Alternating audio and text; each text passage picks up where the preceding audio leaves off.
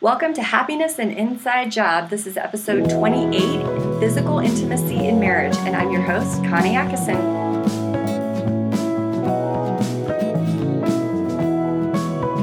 Happiness is an Inside Job is the go to resource for Christian parents wanting to effectively communicate with teenage and young adult children, utilizing powerful life coaching skills. What if I told you your children don't need to change anything in order for you to have a fulfilling relationship with them? You can change everything about your relationships with others by merely changing the way you think about them. Imagine the power you find when you stop depending on others for change and you create the change. Suddenly, you stop being the victim and you become the hero of your life.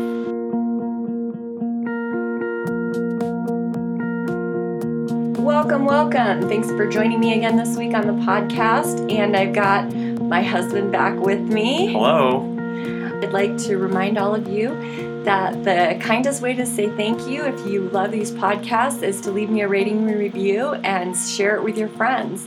Also, I do one on one coaching. So, for those of you who are ready to switch from being passive listeners of the word to actually applying it to your particular situation, and that's where the magic really happens in your life. So, please don't hesitate to contact me and we'll get that started for you.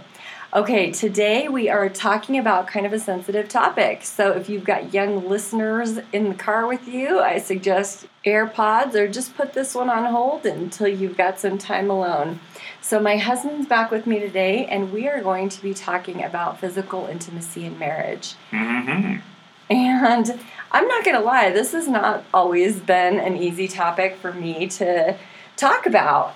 I grew up very Christian in an LDS home, and we it was just off limits until we got married, and then all of a sudden we were married.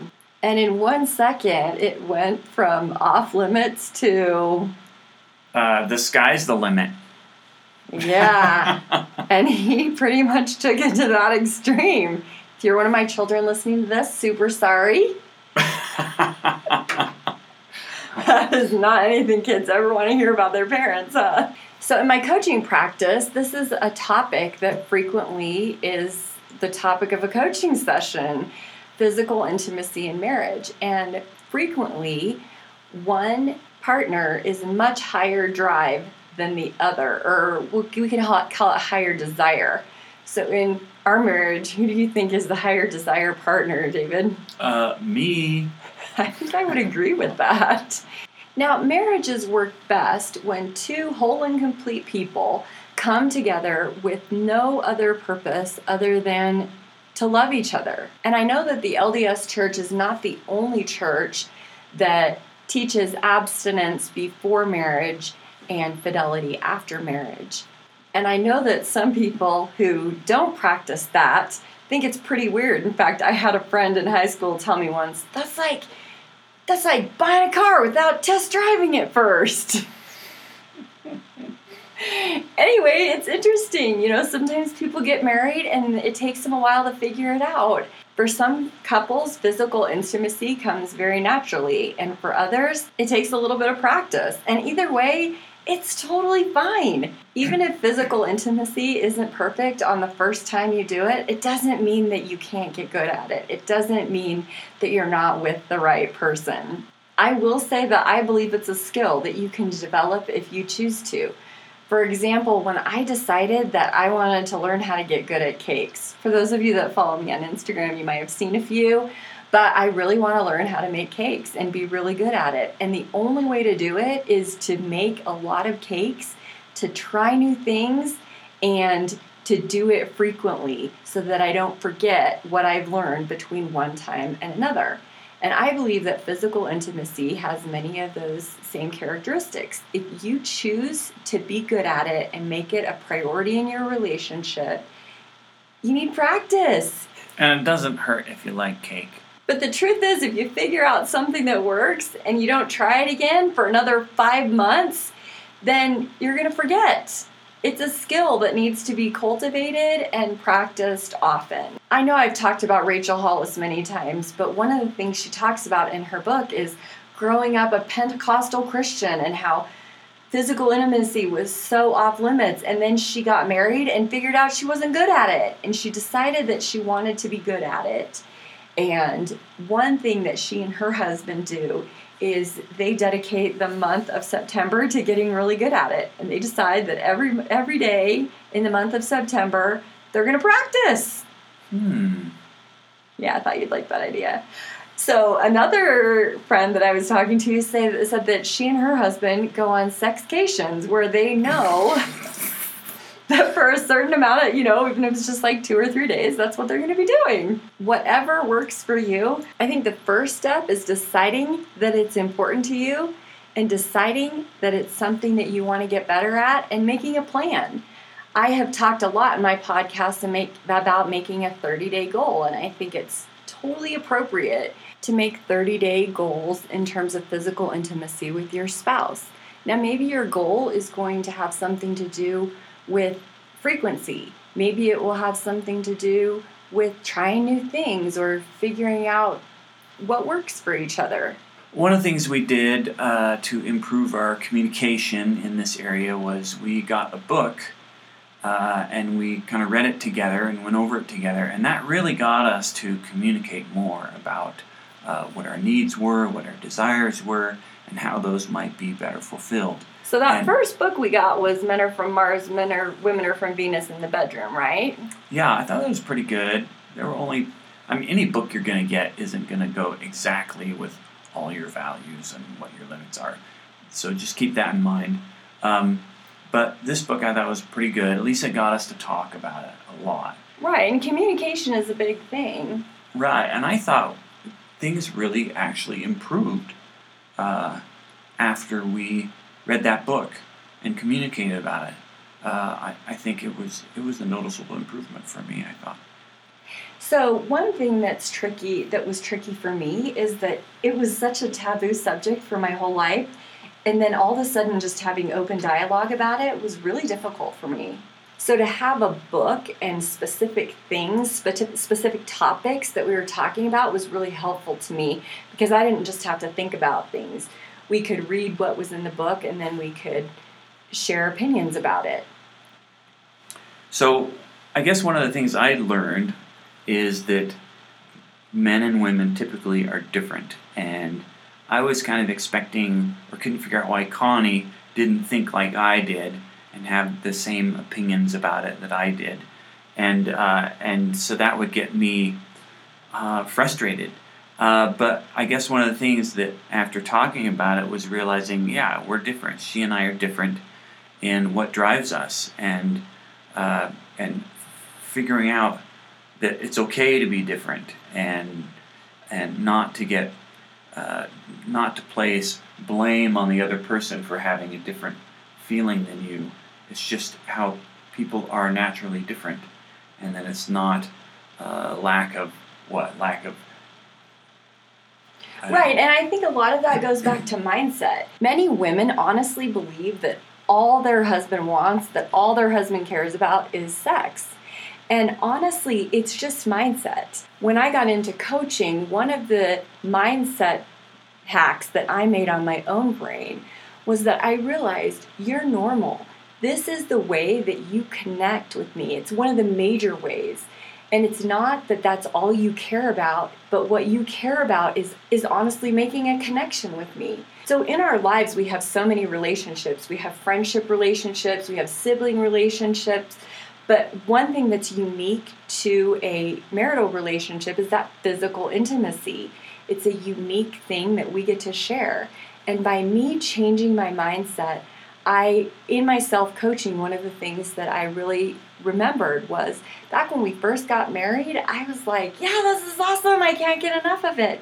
And then we had a few kids and they were touching me all day long and I was tired and I wasn't getting enough sleep. And I was thinking, oh my word, one more thing, I can't do it.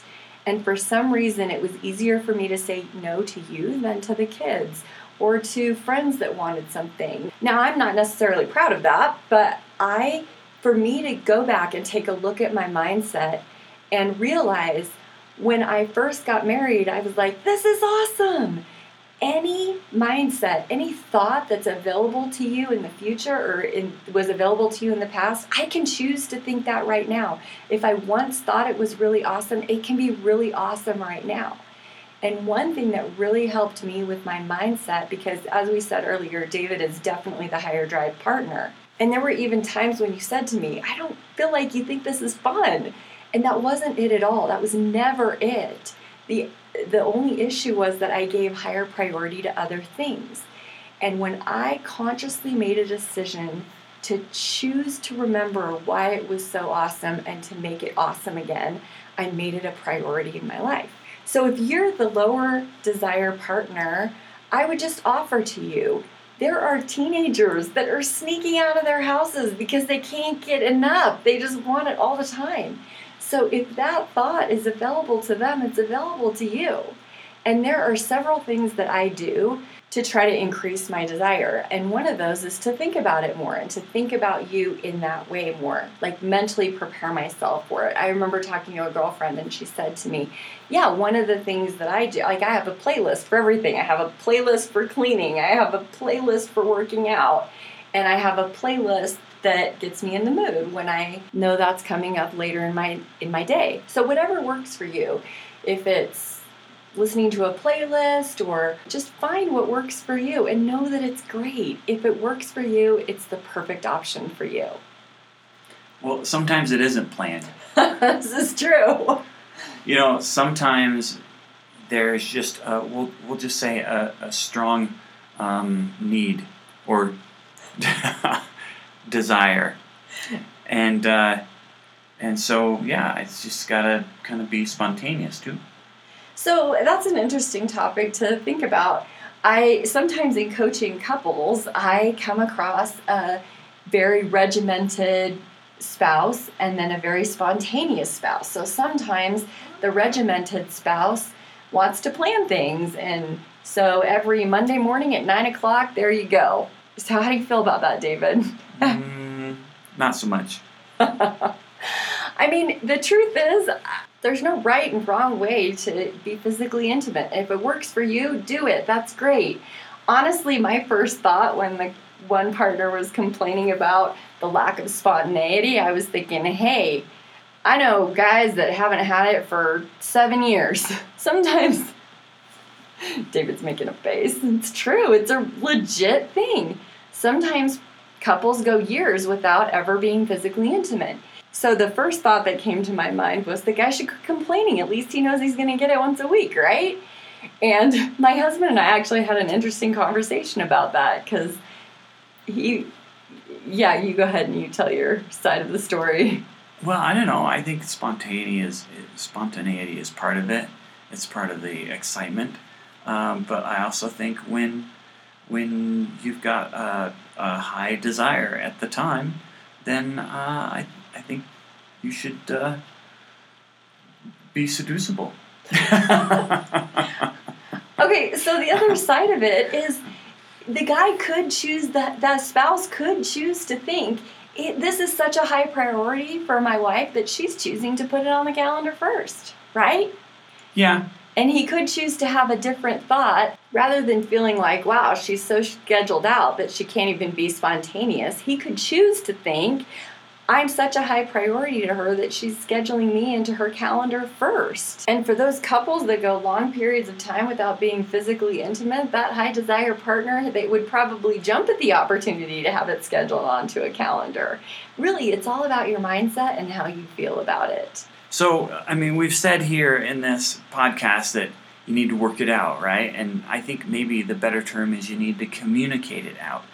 It really needs to be communicated, and the revealed feelings of the other person needs to be uh, communicated. And being willing to listen and respond to the sincere feelings and desires of the other person.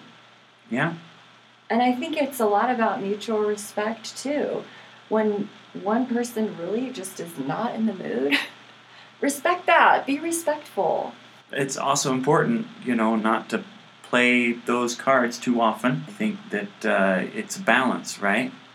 Um, sometimes you may not feel like it, but sometimes uh, you're maybe sacrificing or serving for your partner. based on their needs and their desires. Well, and you raised a really good point, too. Often, physical intimacy is a manipulation tool that one partner will use against the other. You know, that's no more healthy for a marriage than using money or or any other form of manipulation used for control. So, I think basically what we're saying here in this podcast is if you communicate, it will improve things, guaranteed. That's my opinion. It really can make a difference. Just communicate, talk, talk about it. Right, it's nothing to be ashamed of. It's just like any other part of your relationship, like finances. If you're going to get good at spending money or saving money, you got to talk about it, right? So if you want to get good at physical intimacy, it's no different than getting good at finances or getting good at spending quality time together. It's a matter of making it a priority, making a plan, and being willing to listen to your partner's needs.